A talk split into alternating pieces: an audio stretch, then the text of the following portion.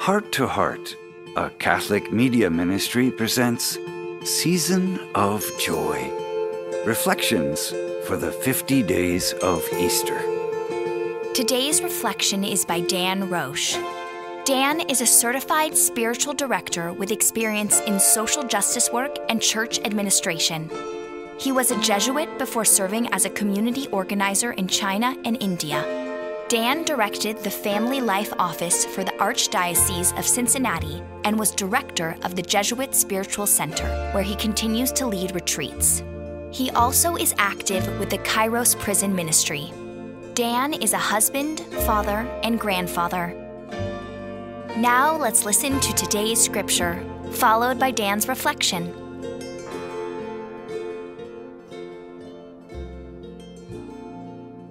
The Holy Gospel according to John. God so loved the world that he gave his only begotten Son, so that everyone who believes in him might not perish, but might have eternal life. For God did not send his Son into the world to condemn the world, but that the world might be saved through him. Whoever believes in him will not be condemned, but whoever does not believe has already been condemned, because he has not believed in the name of the only begotten Son of God. And this is the verdict that the light came into the world, but people preferred darkness to light because their works were evil. For everyone who does wicked things hates the light and does not come toward the light, so that his works might not be exposed. But whoever lives the truth comes to the light, so that his works may be clearly seen as done in God. The Gospel of the Lord.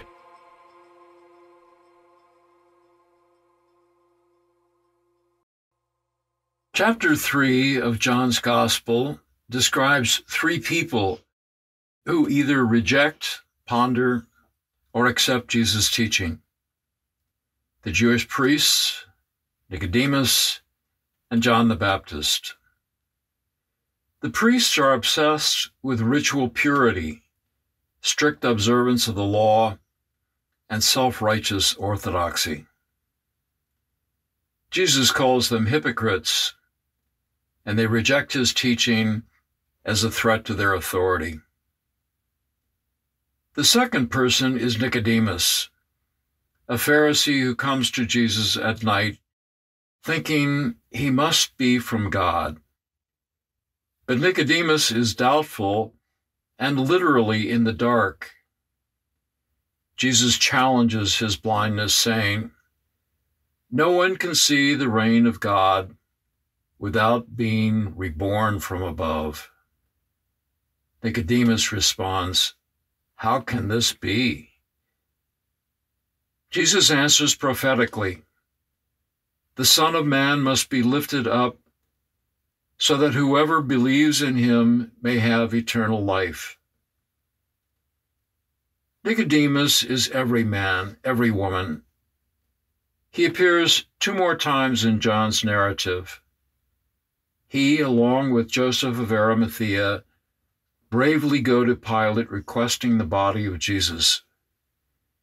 He later brings oil for ritual burial.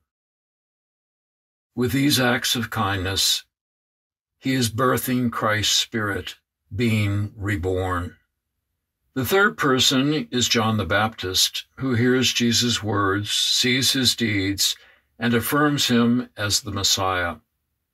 This recognition, this conversion, comes to John in stages as it did to Nicodemus. He says, Christ must increase and I decrease. My contemporary example of conversion is Joseph from Cleveland. I met him at a maximum security prison during a Kairos retreat. He was serving 30 years to life for a crime he did not commit. Joe sat next to me and I heard his story. When he was 21, his drug dealing cousin pleaded with Joe to accompany him to a meeting with a drug supplier to whom the cousin owed money. Joe naively went with him as a show of support. The cousin told the supplier he didn't have the money. The supplier drew a gun. The cousin beat him to the jaw and killed him. Later, the cousin, then Joe, were arrested. The prosecutor offered a separate plea agreement to whomever would testify as to who pulled the trigger. Joe refused to testify.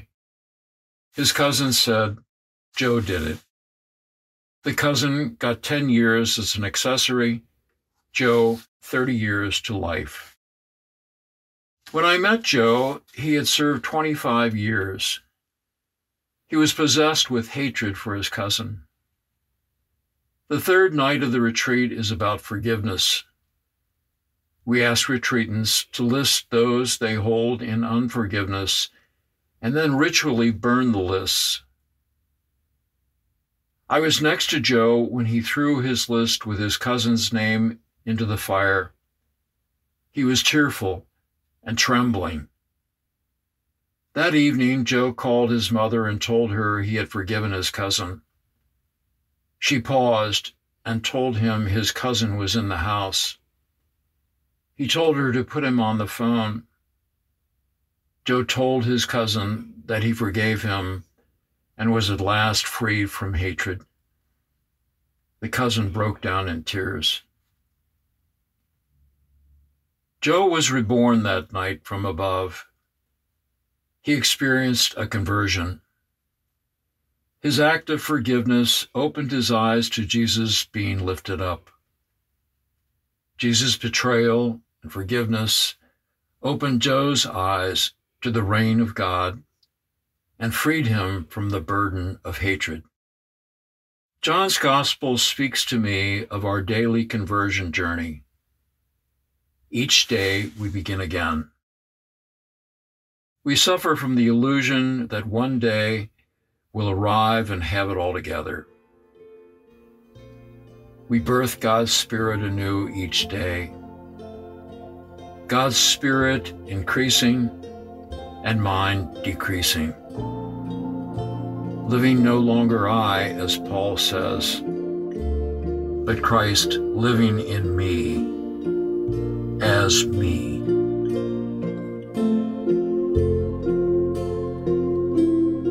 Hope you've enjoyed today's Season of Joy reflection. Tune in tomorrow for the next edition in our Easter series. And if you haven't already joined our email list, visit htoh.us